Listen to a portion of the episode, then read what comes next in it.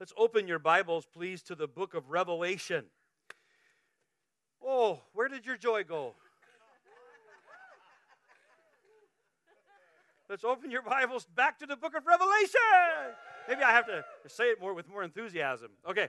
Also, we need to make sure that those of us are, massive millions of people on our online community missed our uh, our first service, so hopefully we're back beamed up, ready to go this service uh, Revelation chapter 5, why are we studying, why are we continuing in the book of Revelation?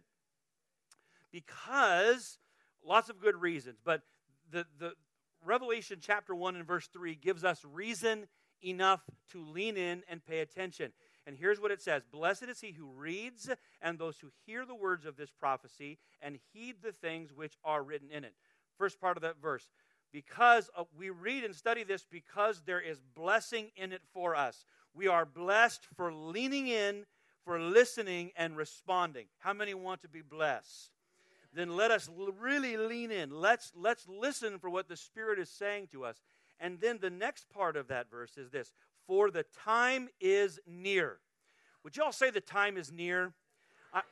I realize that in some sections of our of whatever that you might feel like that's a guy wearing a sandwich board on the middle of the street that's with a glazed look in his eye, and you kind of just dismiss him. And there's there has been throughout periods of the of church history sort of a dismissal of the idea that the time is near or the Lord is returning. But here is the thing: we must, as the Church of Jesus Christ, remember and live like the time is near. And it may seem to us like it's not that near, but, in, but as heaven measures it, it's close. It's close. And the church is never as effective, as faithful, and fruitful as when she lives like the time is near. Meaning she lives like either the Lord is coming soon or remembering this no matter how soon he comes, every single one of us will have to stand before Jesus Christ. When we live with that view of heaven, that view of eternity, this is what I hope that will happen to us as we continue in the book of Revelation that we as a church will renew our view, that we will live with an eye on the fact that heaven is real. It's a reality right now, and that, that hopefully it will influence the way that we live, the way that we think, the way that we feel, should supply us with attitude and motivation. We went with John last week in, in, into chapter 4. Chapter 4 began a new vision that John had after his vision of the risen Christ and, and the, the messages to the seven churches in Asia. Chapter 4 is a new part of the vision. He, there's a door that opened, a voice that says, Come up here. And John goes into a place, the throne room. You remember, we were in the throne room, and John saw four living creatures that represented the, the, all of the, the, the strong, the, the strength, the vitality of creation itself. That these four living creatures represented creation standing before the throne. Then there were 24 elders that we explained represented the elect, the redeemed. Speaking of 12 tribes of Israel, 12 apostles in the, in the Christian church, these are the elect. So around the throne, you have creation and redemption in chapter 4, celebrating and giving unceasing praise to the one who's on the throne. The big idea we came away with last week is this that in heaven, God alone, the one on the throne, is the object of unceasing praise. Regardless of the splendor and the light and the color and the, and the, the, the, awesome creatures and angelic presence there, that while you, while you would want to look around and say, wow, wow, wow, the only wow was at the throne. So magnificent is that one that was important for us to recognize because it's true and it should affect the way we live. One of the things we, we recognize from that is the church is never as close to heaven, the church is never more like heaven as when she engages in giving praise and honor and thanks to the Lord together. Now, chapter 4 actually sets up chapter 5. Chapter 5, John is still in the throne room. He's still in the same vision. But all of that, you might say, you, it's, you know, like someone says, I said all that to say this. all of chapter 4 was to say what happens in chapter 5. And as a matter of fact, chapter 5 really helps set up the rest of the book of Revelation. We're not going to read ahead.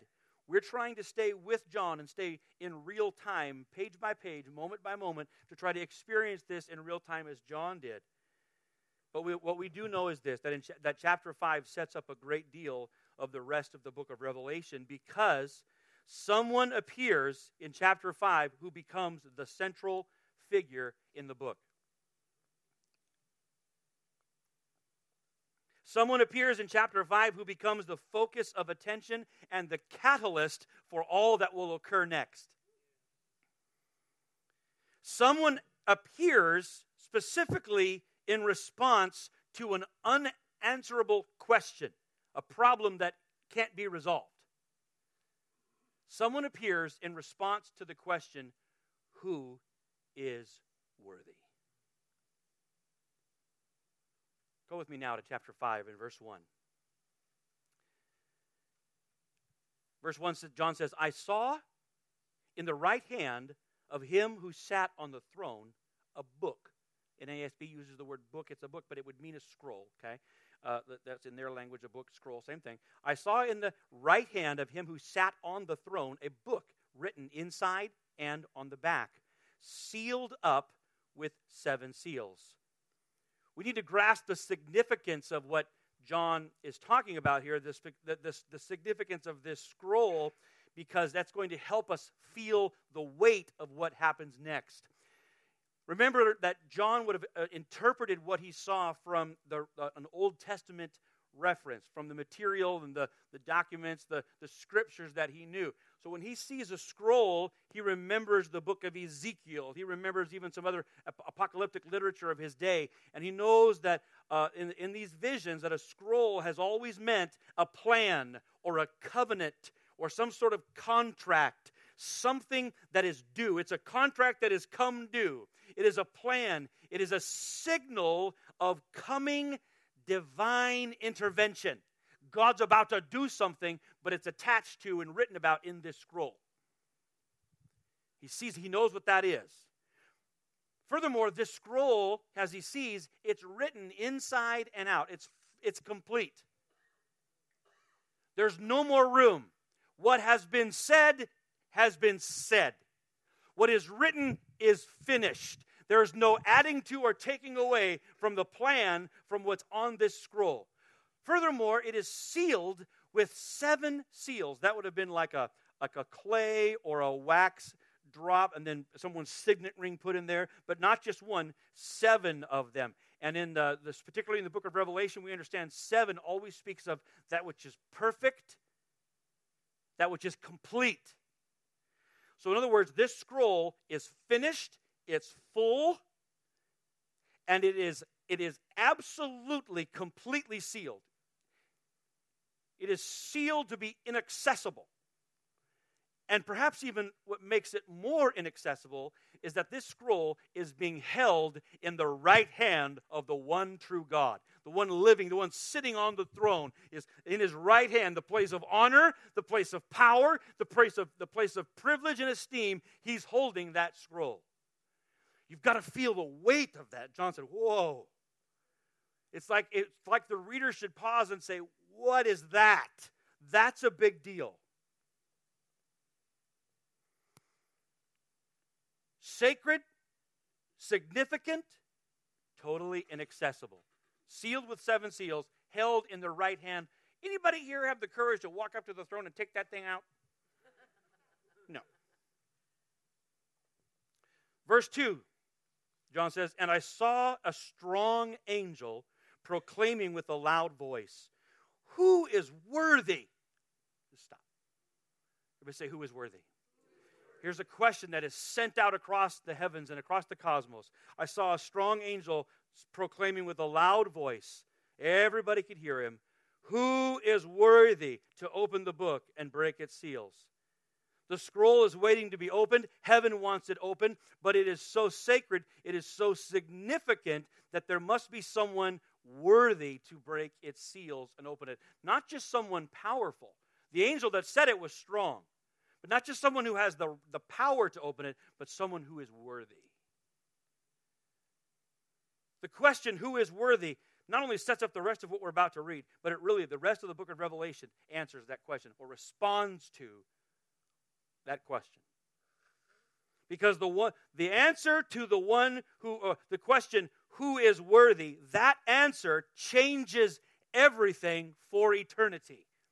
The answer to the question, who is worthy, changes everything for eternity.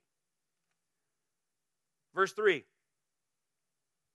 And no one in heaven or on earth or under the earth was able to open the book or look into it. No one. Who is worthy? The angel cries. And there's silence. No one is worthy. No one in heaven, no one on the earth, no one under the earth. This is a this is a, a, a, figure of speech to emphasize that there is a total vacancy of worth. No one was found worthy to open the scroll.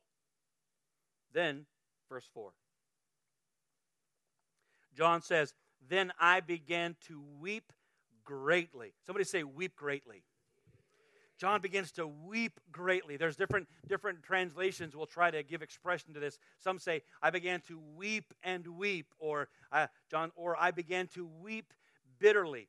You have to, I know that when you're reading it, the words just flow right next to each other and sentences just come together. But slow down a little bit because you've got to just stop. John is describing a total breakdown. And this didn't this wasn't it didn't happen in a minute moment. It doesn't say, and I shed a quick tear. But he's overwhelmed with grief and despair. He senses, he doesn't even he doesn't yet know what's on that scroll, but he knows it's important. He knows who's where, whose hand it is. He knows it's got something. He feels the gravity in the room that everybody is waiting with anticipation that there's that there's great consequence at stake for that scroll to be opened. But that but the, the fact that no one is worthy to open it, that's it's silent, and John is overwhelmed with grief. Have you ever have you ever been so disappointed? You ever wondered, is there no one to help? Is there no solution to this? There doesn't seem to be anybody who can solve this thing. He is overwhelmed. It's almost like John now this is me reaching a little bit, but I, I, don't, I, don't, I don't think it's just good preaching. I think it's good truth. John here, because of the nature of what's happening in heaven, I believe that John weeping here can, can speak to us of the, of the condition of mankind who is fallen and that his best efforts, he's looked around for every natural human solution to fix his brokenness and his fallenness, but no one has helped him. Man remains broken, man remains fallen and under the burden of sin, and his only response is to finally just weep because no, there's no human answer answer has solved the problem. He began to weep and weep.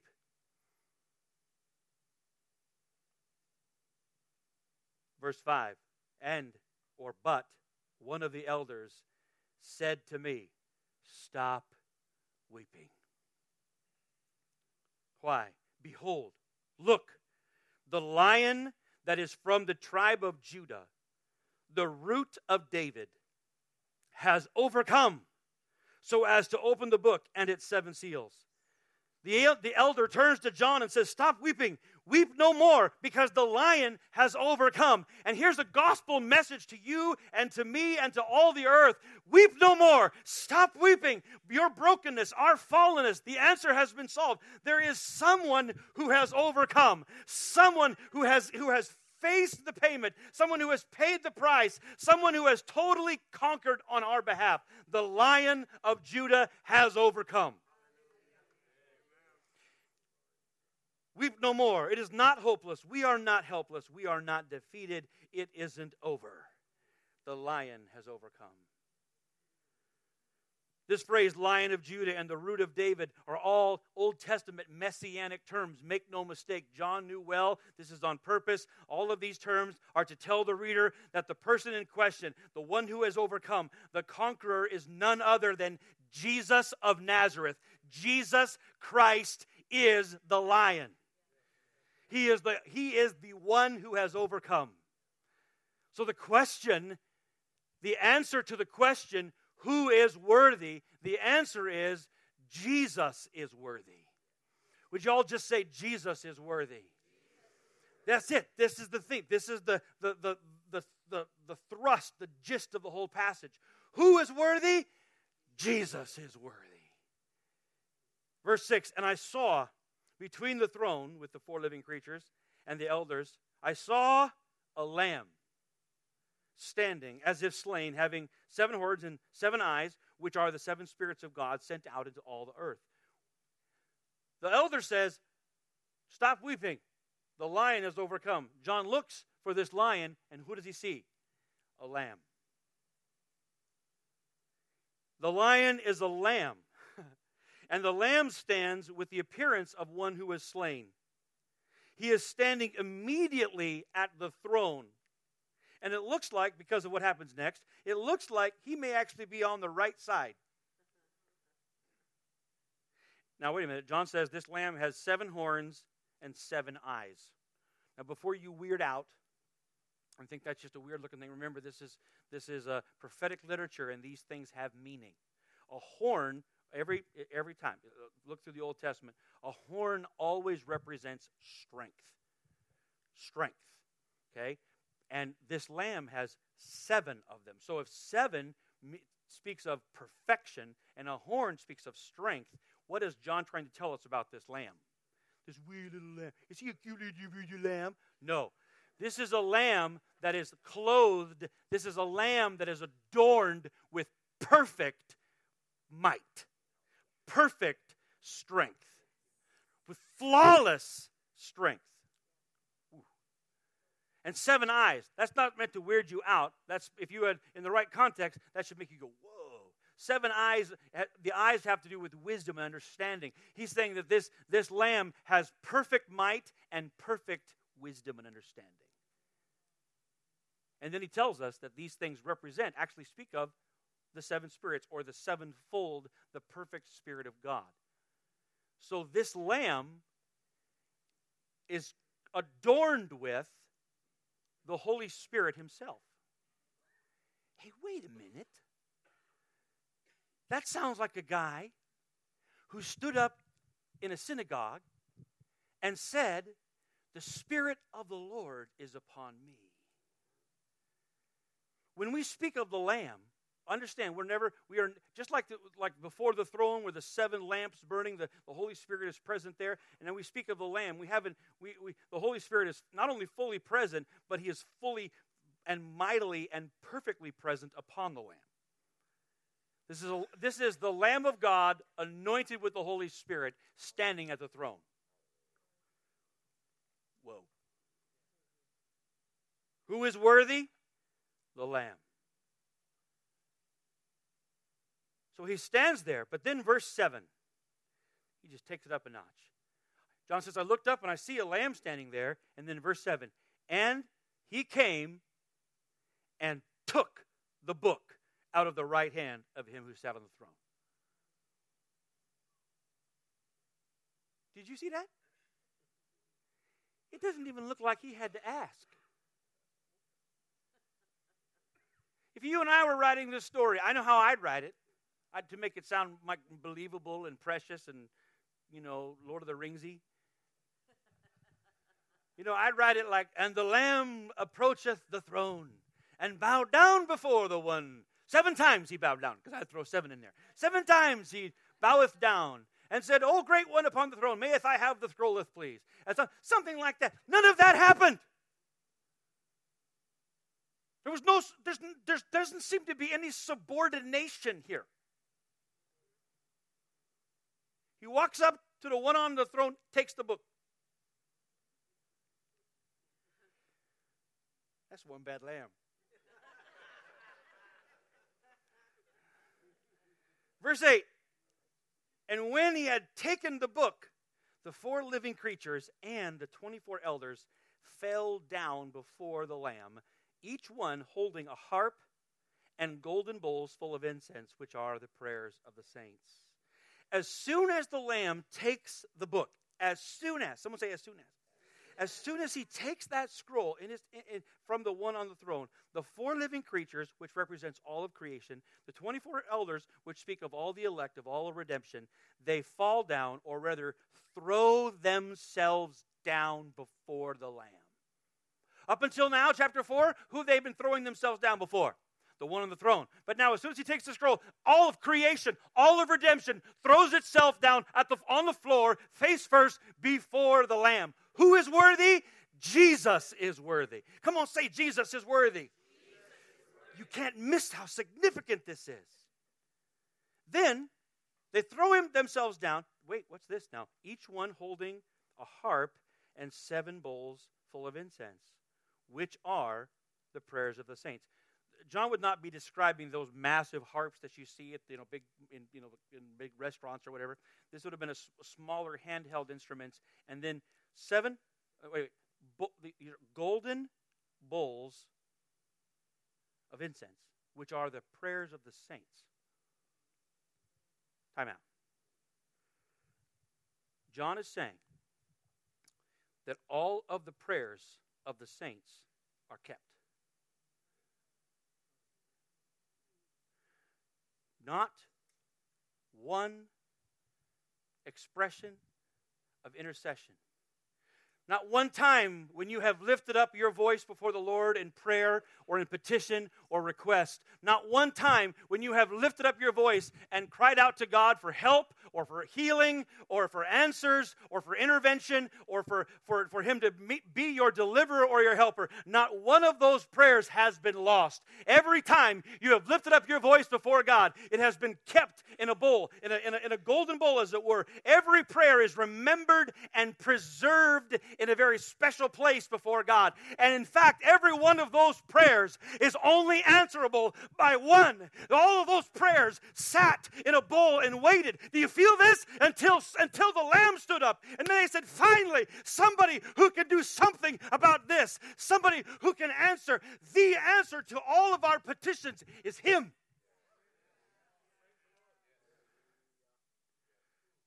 They bring their petitions before the Lamb. Not before somebody else, before the Lamb. Wow. Who is worthy? Jesus is worthy. Verse 9, and then, and then, and then they sang a new song. What? I got, to finish their verse, but they sang a new song. Everybody say a new song. See, chapter 4, there was only one song. There was only one song. Holy, holy, guy on the throne. Throne great. Guy on the throne. Only a song about him. Same song over and over. Every time they sang it, everybody fell down, threw their crowns down. Then they'd sing it again, over and over for, for all this for all this expanse of time. But then something happened. Something happened that changed the song in heaven. The Lamb caused the very song in heaven to change. And He'll do the same for you. He'll do the same for you. He'll do the same for you. Whatever song has been, whatever, whatever, whatever, whatever has been on repeat, I'm telling you, when you recognize and receive the Lamb, when you, when you like these who fell down before Him, if you'll, if you'll surrender your life, throw your life down before the Lamb, your song will change. There will be a new song in your heart, in your home, in your life. It will change what it means to be who you are. I'm going to do it there was a time, Brian Salwasser, when you threw yourself down before the Lamb, and what it meant to be a Salwasser changed forever. Now, every every kid, they got a new name. There's a whole new song in your house. There's a new song in your line, your family line, and your children forever. There's a new song because of the Lamb. There was a time my father, he went because he because his sister Pat found out Jesus was in California. So my dad left. He left Iowa, got on a bus or a train, and went to California because he heard that's where Jesus was.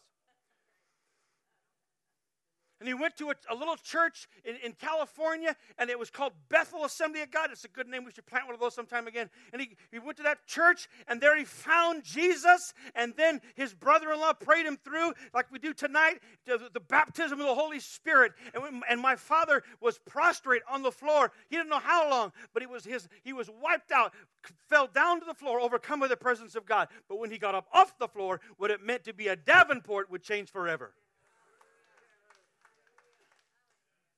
Song will change because of the Lamb. Here's the new song they sang, Worthy are you to take the book and its seals, for you were slain and purchased for God with your blood men from every tribe and tongue and people and nation. You have made them to be a kingdom and priests to our God, and they will reign upon the earth. The song changed because of the Lamb. Here was the song. They sang, first of all, they sang, He or you are worthy. You are worthy because you were slain. Therefore, you purchased for, for God by your blood men from every tribe and tongue and people and nation. And by this same work, he has made them to be a kingdom and priests, which means they, are, they, are, they were made to be now citizens of God's domain to live in communion with him. It means you no longer need to go to or through a priest to get to God because of the lamb you're the priest. You can have you has he has made it possible for you not only to be a citizen but for you to have access to god himself. Wow. And then he says and the redeemed will reign upon the earth now don't change this to, to some geopolitical agenda. This is not about oh good this is who we should vote for or whatever. No no no no no when it says and they shall reign upon the earth it is a signal that because of the Lamb and because of his work and because of what's about to happen, there will come a time when evil will be overthrown and displaced from the earth.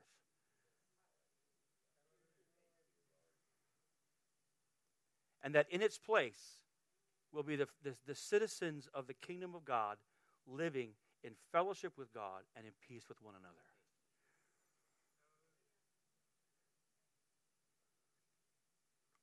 For all of this, Jesus is worthy. One more time, let's say it together. Jesus is worthy. Verse 11 Then I looked. Now, the living creatures and the elders are already singing this song, right? They're already singing. So right around, right around the so the first place that the song changes is around the throne, right? Then John expands it. Then verse 11, then I looked and I heard the voice of many angels around the throne and the living creatures and the elders, and the number of them, or the number of these angels, was myriads of myriads. That's that. Yeah, that's a lot. If you want to just shorten it, but what that means, that, the, the, the Greek there is ten thousands times ten thousands. Ten thousand was the largest Greek number available that you could write down. John found the biggest number he, his audience would understand and wrote that, and then multiplied it by that same number, and then increased it again He's not trying to don't cal- don't don't add that up in your whatever calculator you have. Oh, I want to know the exact number of angels in heaven and then write a book. Don't do that. That's not his point. His point is there are there are incalculable, innumerable angels celebrating and singing about the worthiness of Jesus. Their entire they are captured, they are raptured by how worthy the lamb is. And they sang, Worthy is the Lamb who was slain. Worthy is the Lamb to receive power and riches and wisdom and might and honor and glory and blessing. Once again, those are not seven chapters in your next book. How many is that? That's seven. That means that, that, that what John is trying to communicate is they were singing that, that the Lamb is worthy of absolute and total affection and praise, that every glorious attribute belongs to Him. This is an expression, a sevenfold expression of total praise. You cannot, can I say this? Yeah. You cannot get more worthy than the Lamb.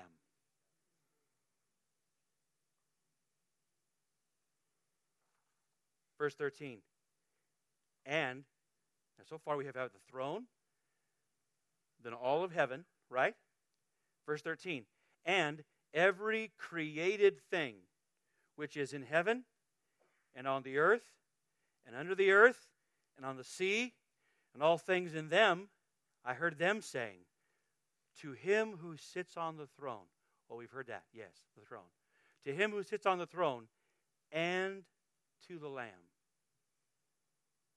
In case you've missed it, heaven and earth and all creation now recognize that there is no distinction between the one who sits on the throne and the Lamb. The Lamb is God Himself.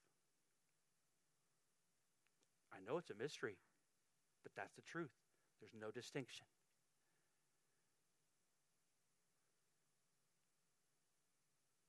I heard them saying, To him who sits on the throne and to the Lamb be blessing and honor and glory and dominion forever and ever. Now, John recognizes there is no voice excluded from exalting the Lamb who is worthy. Jesus is worthy. Let's say it again, please. Jesus. In verse 14, and the four living creatures kept saying, Amen. And the elders fell down in worship.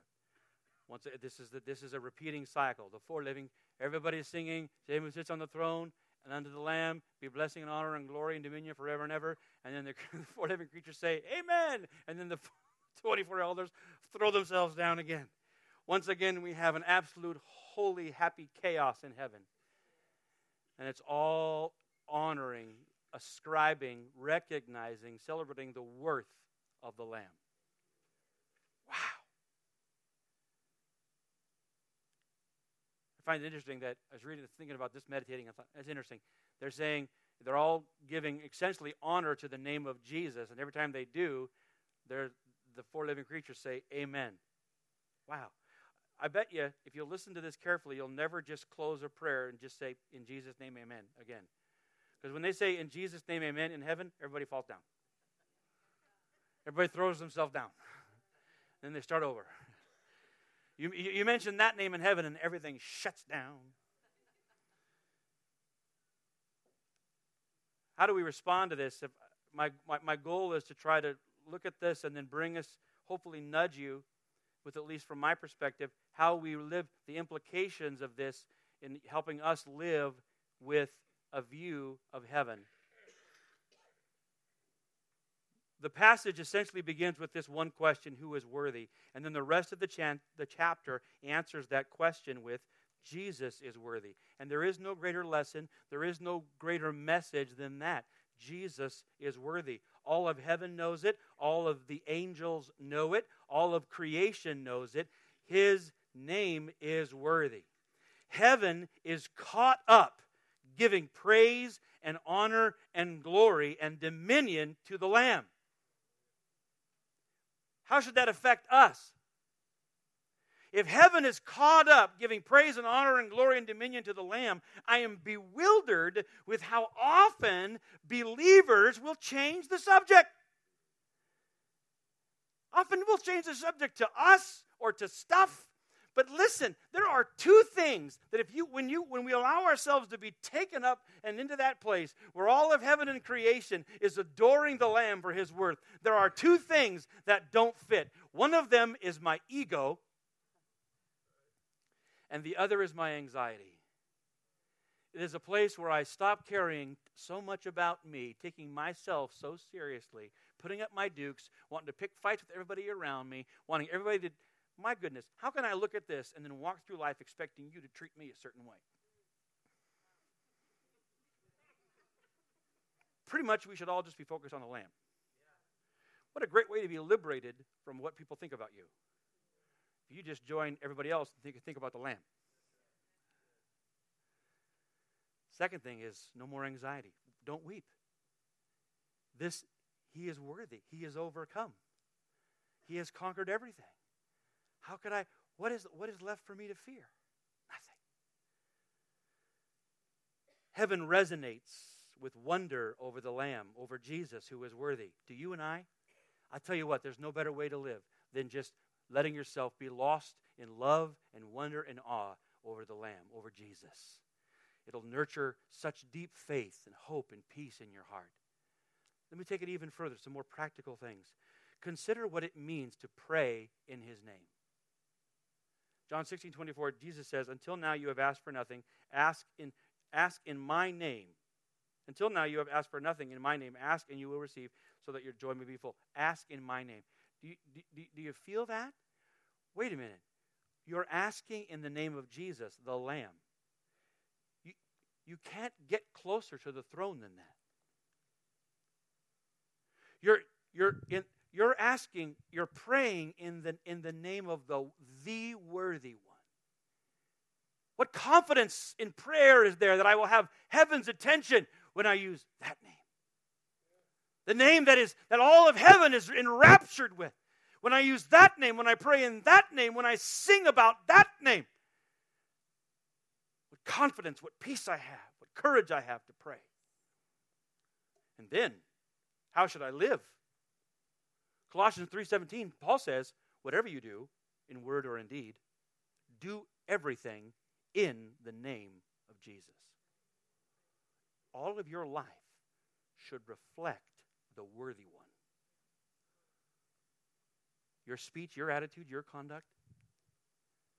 And furthermore, here's the biggest not only reflect him, but as him. In his name means to do it like he were doing it. Whoa. We, we can never pray or live the same once we've seen the Lamb. He is worthy. Acts chapter 4. There is salvation in no one else, for there is no other name under heaven that has been given among men by which we must be saved. The Apostle Paul, writing to the church in Philippi, perhaps with no knowledge of John's vision or vice versa, here's what Paul says Jesus, talking about Jesus, who, although he existed in the form of God, did not regard equality with God a thing to be grasped, but emptied himself taking upon the form of a bondservant and being made in the likeness of men. Being found in appearance as a man, he humbled himself by becoming obedient to the point of death, even death on a cross. Worthy is the Lamb who was slain. For this reason also God highly exalted him and bestowed upon him the name which is above every name.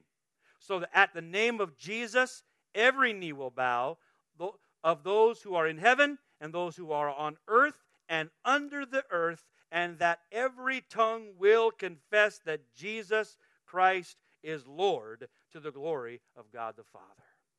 Jesus is worthy. Pray with me, please, as we close this morning. Friend, are you here today? And I want to ask you this question Have you joined with those who have, and I don't mean uh, casually addressed it, but join with those who have thrown your life down before Jesus. Really, that, that's the only way. Nobody comes to the Lamb and nods their head, gives him a thumbs up, and walks away. The song may have been written, Jesus is just all right with me, but that's not the way that heaven sings it. That's not what it means to acknowledge Christ as your Savior. There's no other way than to totally and completely surrender your life to Jesus Christ. That's what it means to be born again. That's what it means to really encounter and surrender to the Lamb of God, who was slain for you, to purchase your life, to redeem your life, to make you a kingdom and priests, so that one day you too, you can live with Him for all eternity. To be a part of this great eternal party. Are you, have you, are you prepared? What, how have you responded to Jesus Christ? Have you surrendered your life to Him and com- completely? I don't mean nod your head, thumbs up. I mean surrender to Jesus. I want to challenge you this morning. No one can make you do that, but I want to challenge you to, to pray a prayer just like this Lord Jesus, I believe in you. I believe you are the one that was slain for my salvation. I give my life to you. I surrender my life to you. Come and live in my life. You are my Lord. You are worthy. Receive Christ. Trust in Him today. Let's stand together, please. I want you to just I think the best way, one of the best ways we can respond to this passage is just together. Can we just join with the, the creatures and the elders and the angels in heaven Can we just give the Lord Jesus honor and praise this morning? Will you do that? Lift your voice, lift your hands, bless the Lord together. Can we just bless him? Bless him. Lord, we bless you. Worthy are you, O Lord, to receive riches and honor and praise. Glory and honor and power and praise forever and ever. Lord Jesus, we bless you. Lord Jesus, we exalt your name. Lord, we declare that you are Lord and that you alone are worthy, and we give you thanks for it. We give you thanks and praise. We give you thanks and we give you praise. We give you thanks and we give you praise. We give you thanks and we give you praise. We give you thanks and praise. Thank you, Lord. Thank you, Lord. And now, with heaven, can we just say amen? Come on, like no, like they say in heaven, let's just say amen. Amen. So be it. Let it be forever and ever. Let Jesus be praised. Friends, the Lord bless you. We hope to see you tonight. Leave from this place in awe of the name of Jesus, and you'll never be the same. God bless you.